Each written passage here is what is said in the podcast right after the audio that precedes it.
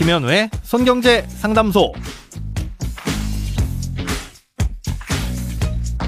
새는 돈 맞고 숨은 돈 찾아드립니다. 손경제 상담소 김현우입니다. 저축, 보험, 대출, 연금, 투자까지 돈에 관련된 고민이라면 무엇이든 맡겨주세요.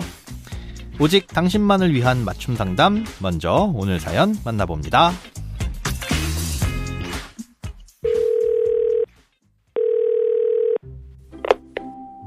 저는 학생 때부터 적은 돈이긴 하지만 주식 투자를 꾸준히 해오고 있습니다.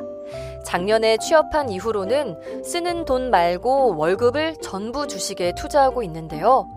최근 시장이 많이 하락하다 보니 저가 매수의 기회라고 생각돼 마이너스 통장을 만들어 그 돈을 주식에 넣었습니다. 가격이 좀 오르면 팔 생각으로 산 건 아니고 장기 투자를 하려는 계획인데요. 주로 배당주 위주로 투자하면서 대출 이자보다 높은 배당 수익이 나오는 주식들로 분산했습니다.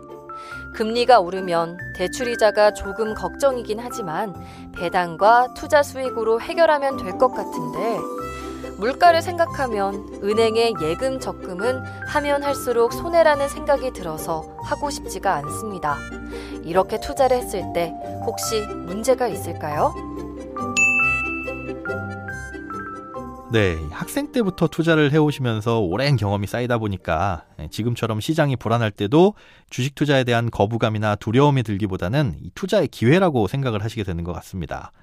예, 그래서 대출인 마이너스 통장을 만들면서까지 매수를 하되 리스크와 비용을 줄이기 위해서 나름 전략적으로 대출 이자보다 많은 배당을 주는 주식들에 투자를 하시는 것 같은데요.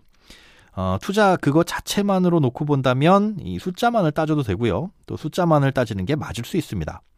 4%의 일로 대출을 해서 5%의 수익을 낼 수 있다면 안 할 이유가 없는 거죠. 그리고 금리가 낮을 땐 내 돈으로 투자를 하는 것보단 빌려서 투자를 하는 게 더 유리할 수도 있어서 레버리지 투자 자체가 나쁘거나 잘못된 투자인 건 아닙니다. 그런데 지금 상황에서 첫 번째로 짚어봐야 할 건 배당이란 건 반드시 꼭 무조건 주는 수익이 아니라는 겁니다. 지금은 대출이자보다 높은 배당 수익률을 보일 수 있지만 배당금은 상황에 따라서 얼마든지 줄어들 수 있겠죠. 쉽게 말해서 비용은 확정적인데 수익은 불확실하다는 게 문제인 겁니다. 두 번째로 생각해 봐야 될 건 안전한 유동자금입니다.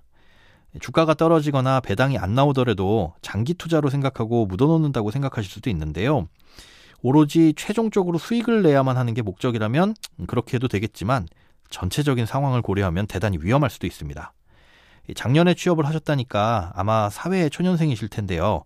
앞으로 지금과 같은 생활이 몇 년이고 몇십 년이고 쭉 이어지면 문제가 없겠지만 집에서 독립을 한다거나 뭐 결혼을 한다거나 하는 식으로 큰 돈이 들어갈 일이 있거나 아니면 지출이 지금과는 많이 달라지게 되면 유동자금이 반드시 필요해지게 됩니다.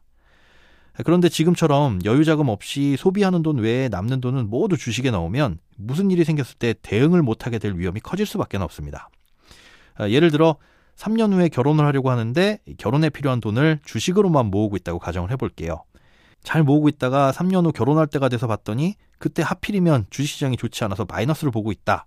이러면 손해를 보면서 주식을 팔거나 아니면 대출을 받아야 되겠죠. 뭐 돈 때문에 결혼을 미루게 될 수도 있고요. 이렇게 나에게 유리한 선택지가 줄어든다는 게 문제입니다. 아무리 투자가 유리해 보이고 저축은 손해처럼 보이더라도 예, 다 각각의 쓰임새가 있는 겁니다. 예, 그럼 예금 적금 같은 안전자산은 얼마나 갖고 있는 게 좋으냐? 최소한 비상금 정도의 현금은 늘 확보하고 있어야 되고요. 또 1년에서 3년 정도 내에 확실하게 써야 될 돈이 있다면 그것만큼은 예적금으로 준비하는 게 좋습니다. 예, 그리고 확실한 투자 기회가 왔을 때 그 기회를 잡을 수 있는 투자 예비비도 예, 안전자산으로 마련해 두는 게 좋을 거고요. 각종 리스크를 대비하는 것도 투자에 꼭 필요한 행동이란 걸 기억해 두시기 바랍니다. 크고 작은 돈 걱정 혼자 끙끙 앓지 마시고 imbc.com 손경제상담소 홈페이지에 사연 남겨주세요. 여러분의 통장이 활짝 웃는 그날까지 1대1 맞춤 상담은 계속됩니다. 돈 모으는 습관 손경제 상담소 내일도 새는 돈 맞고 숨은 돈 찾아드릴게요.